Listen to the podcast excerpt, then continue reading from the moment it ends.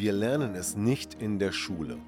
Wir lernen nichts über Beziehungen, über Konfliktlösungen und auch Kommunikation kommt recht kurz. Dabei ist es so wichtig und wir sehen, wie viele Beziehungen scheitern und wie viele Menschen Probleme in Beziehungen haben. Und deshalb habe ich mir eine Lösung überlegt. Und zwar mein Seminar Empower Your Love. Wenn du mehr darüber wissen möchtest, dann schau unten in der Podcast-Beschreibung oder folge mir auf meinen Social-Media-Kanälen. Ja, was ist denn jetzt der Unterschied zwischen einer Paartherapie und einem Beziehungscoaching? Und wieso kann das bei Beziehungsproblemen helfen? Oder kann es das überhaupt? Darum geht es in diesem Podcast. Und es geht um die Konflikte in der Beziehung. Viel Spaß beim Zuhören. Herzlich willkommen zum Podcast Trennung in Freundschaft. Mein Name ist Thomas Harnight. Schön, dass du meinen Podcast hörst. In diesem Podcast geht es um friedliche Trennungen, um Versöhnungen, Konfliktlösungen und andere Beziehungsthemen. Viel Spaß dabei!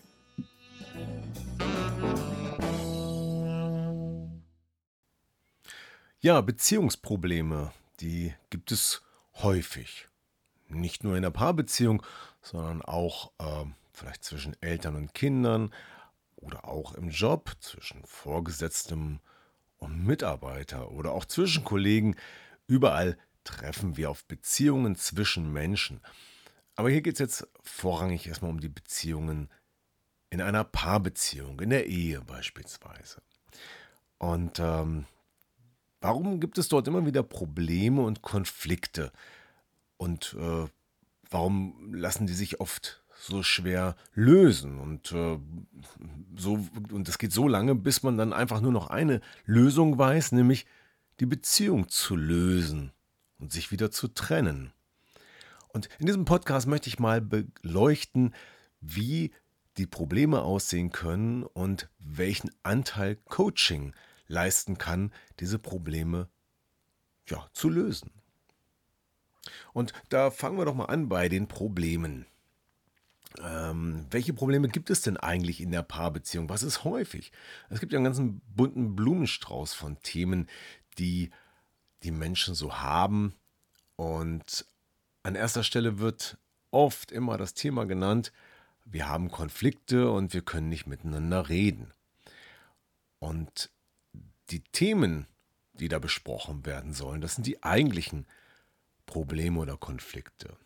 Da gab es eine Umfrage von statista.de äh, und diese Umfrage hat ergeben, dass 38 Prozent auf Platz 1 die schlechten Angewohnheiten des Partners oder vielleicht auch die eigenen dafür verantwortlich machen oder als Ursache sehen für Konflikte. Schlechte Angewohnheiten. Ja, der Klassiker ist immer, da lässt einer die Socken rumliegen. Aber es gibt sicherlich noch viele, viele andere schlechte Angewohnheiten. Und wenn du jetzt mal in dich gehst und kurz drüber nachdenkst, welches deine schlechten Angewohnheiten sind oder die deines Partners, dann fällt dir vielleicht relativ schnell was ein. Und interessant ist auch die Frage, was fällt denn dir eher ein? Fallen dir jetzt eher die schlechten Angewohnheiten deines Partners ein oder deine eigenen? Und das ist auch schon mal spannend, mal drüber nachzudenken, warum es eigentlich so ist. Ja, auf Platz 2 dieser Statistik wird das Thema Ordnung und Sauberkeit genannt. 34 Prozent haben diese Konflikte und ähm, ja klar, das ist natürlich auch ein Thema. Ordnung und Sauberkeit. Wie ordentlich muss es eigentlich sein? Wie viel Socken dürfen rumliegen? Wie viel Staub? Oder wann muss man Staub wischen? Wie oft? Und, und, und, und, und. Ähm, da gibt es eine gewisse Bandbreite und wenn man als Paar diese Auffassung nicht teilt, nicht in dem gleichen Range unterwegs ist, dann kann das schon sehr viel Konfliktpotenzial bieten. Ja, an dritter Stelle, wer hätte das gedacht, der Streit ums liebe Geld. 26 Prozent nennen dieses als Thema als Ursache für Konflikte. Und klar, Geld ist wichtig. Wenn nichts auf dem Konto ist, dann äh, kann es schon schwierig sein äh, oder wenn es sogar äh, darum geht, äh, dass man sich verschuldet und ähm, oder unterschiedliche Geld ja, Ausgabestrategien, sage ich jetzt einfach mal, existieren. Ne? Wird das Geld verplempert oder sinnvoll angelegt und wofür? Da gibt es sicherlich auch eine ganze Menge Diskussionsstoff. An vierter Stelle, und das hätte ich anders erwartet, steht der Haushalt. 24 Prozent nennen diesen, und immerhin 24 Prozent ähm, nennen diesen, dieses Thema als äh, Problem, als Ursache für Konflikte. Und klar, Aufgabenstellung im Haushalt, wie mache ich was? Wie koche ich, backe ich oder wie räume ich den Geschirrspüler ein? Ich denke, das hat auch schon mal jeder irgendwo gehabt, das Thema, und äh, vielleicht eine Lösung gefunden oder vielleicht auch dezent einfach nur drüber hinweggesehen. Müssen Nudeln ins Salzwasser, bevor es kocht oder erst wenn es kocht? Oder tut man sogar das Salz erst später rein? Das können essentielle Fragen sein, wenn man gerne Nudeln isst und besonders Wert darauf legt, dass diese al dente sind. Ist das ein Thema bei dir? Ist das ein Thema bei euch? Themen über wie mache ich es im Haushalt.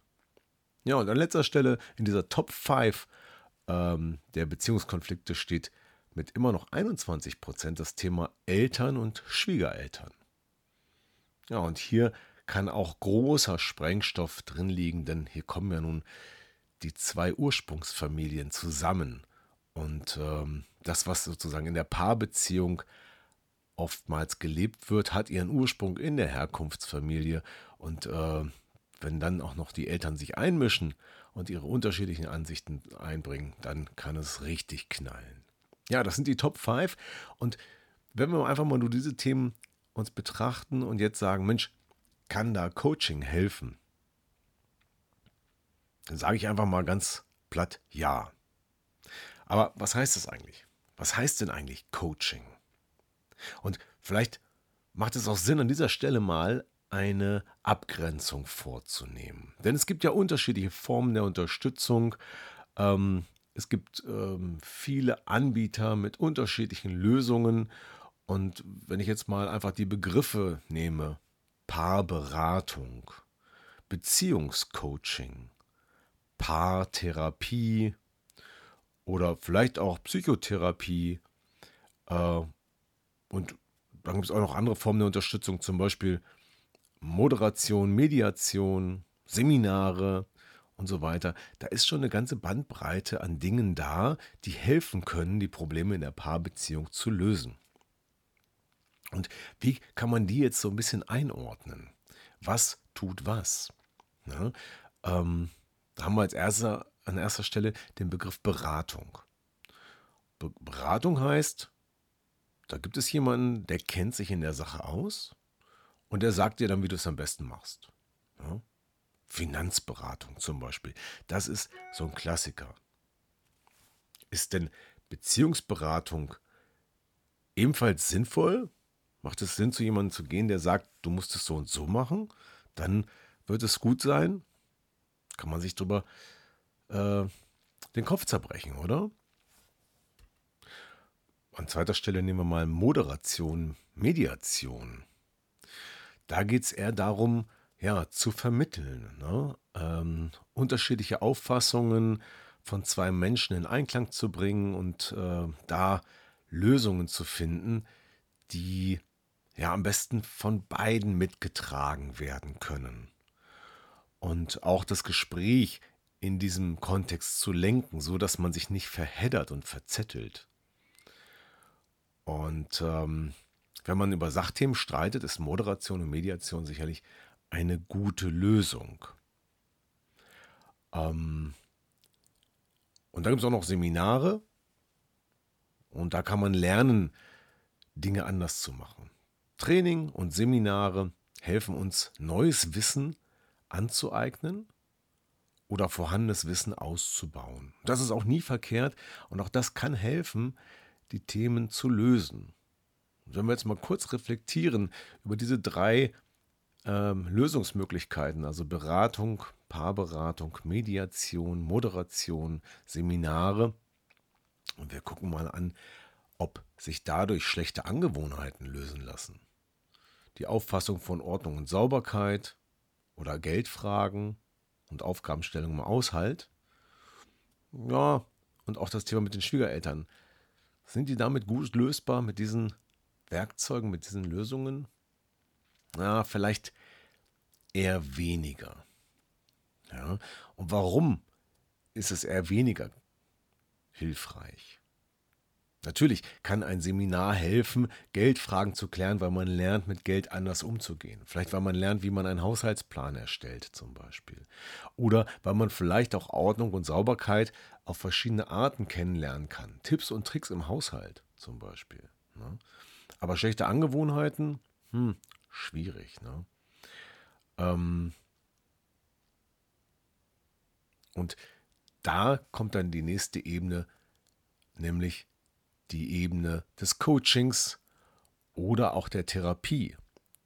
Und da müssen wir nochmal abgrenzen, was ist denn jetzt eigentlich Psychotherapie und was ist psychologisches Coaching? Hm?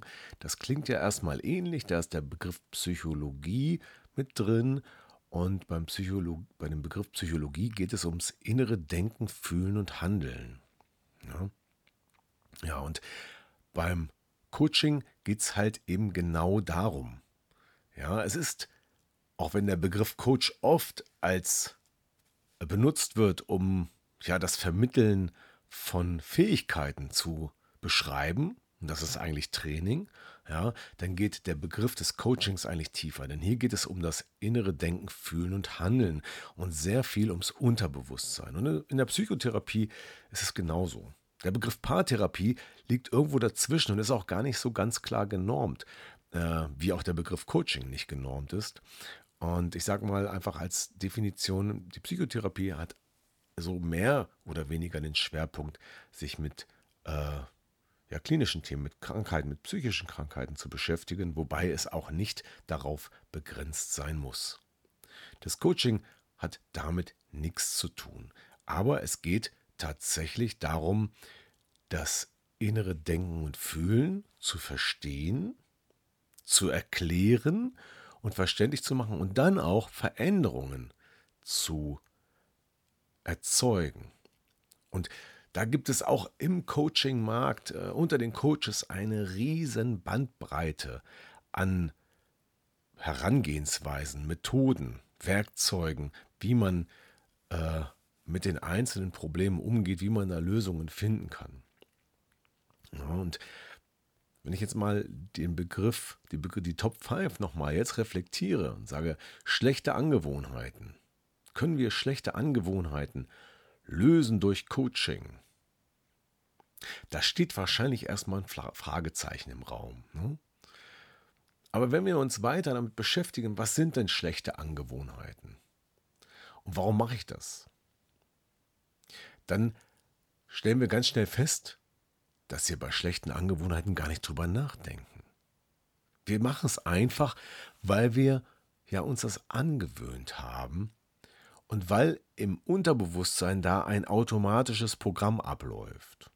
Und so sind wir Menschen halt. Ne? Der Körper, unser Geist versucht Automatismen zu finden und möglichst ähm, sparsam und ressourcenschonend Lösungen anzugehen und äh, sag ich mal, zu leben. Und ressourcenschonend kann auch bedeuten, nicht viel nachdenken zu müssen.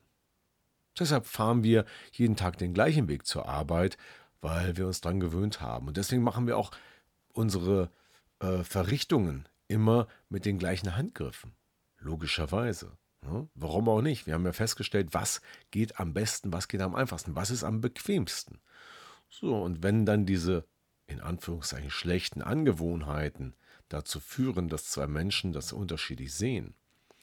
Und äh, ich finde immer dieses schöne Bild von äh, dieser Fernsehserie Ein Herz und eine Seele, Ekel Alfred, wer weiß, wer kennt es noch?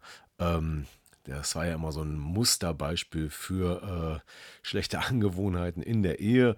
Und äh, der Alfred sitzt am Küchentisch und schneidet sich beim Essen die Fußnägel und äh, die springen dann auch glatt noch in den Suppentopf hinein. Ähm, das ist, glaube ich, ein wunderbares Beispiel für eine schlechte Angewohnheit, die es so nicht geben sollte und die auch richtig eklig ist. Aber ähm, für den Alfred war es wahrscheinlich einfach nur so, der hat da jetzt gesessen ja, und hatte sich da keine Gedanken drüber gemacht. Natürlich ist das karikiert, was dort gezeigt wird in dieser Sendung, aber blicken wir mal dahinter. Kann man schlechte Angewohnheiten durch Coaching lösen? Ja, und da genau setzt es an. Genau da sind wir bei inneren Werten, inneren Glaubenssätzen, inneren Programmen und die Frage, warum tue ich das eigentlich?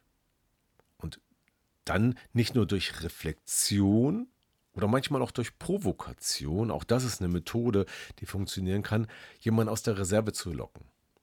Oder vielleicht auch durch andere Methoden. Und da gibt es zum Beispiel Hypnose, äh, mit denen man zum Beispiel die inneren Gewohnheiten, die inneren unbewussten Programme verändern kann.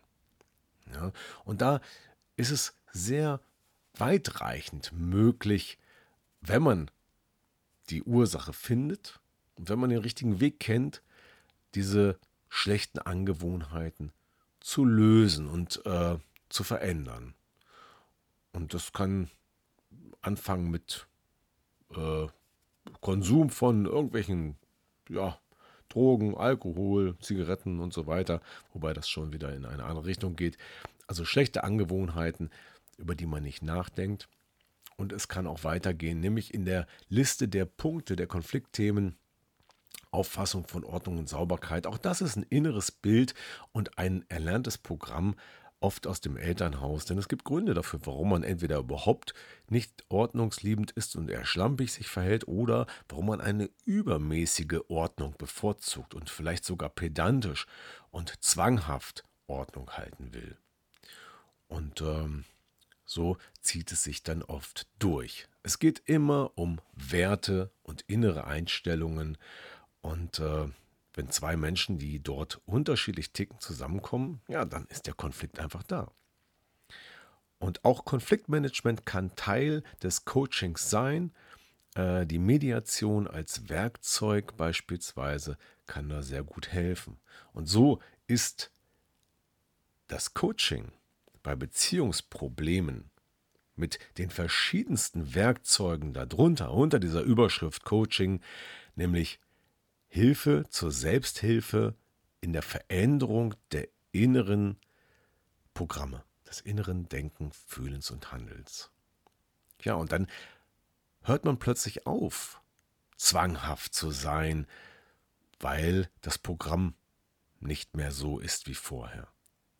Dann hört man plötzlich auf, übertriebene Ordnung zu wollen, weil man plötzlich realisiert, ach, das geht ja auch mittelmäßig und fühlt sich auch gar nicht mehr schlimm an.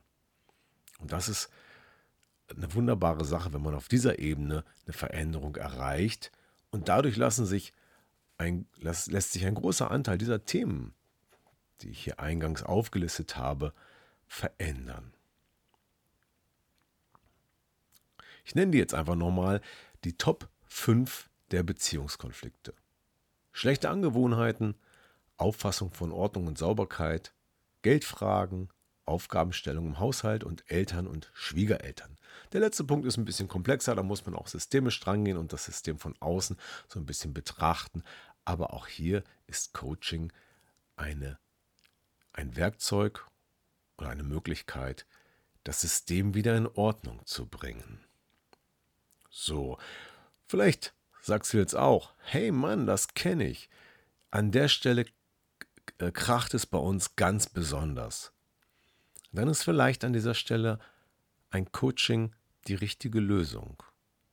Und das muss nicht lange dauern, ja, das braucht keine 20, 30, 40 Stunden ähm, oder Sitzungen, sondern das darf auch schnell gehen, weil es heute Ultra-Kurzzeit-Therapie oder Ultra-Kurzzeit-Coaching gibt, bei denen die Dinge recht schnell verändert werden können. Je nachdem natürlich, jeder Mensch tickt anders und jeder Mensch hat unterschiedlich viele Baustellen und danach richtet sich so ein bisschen auch der Aufwand.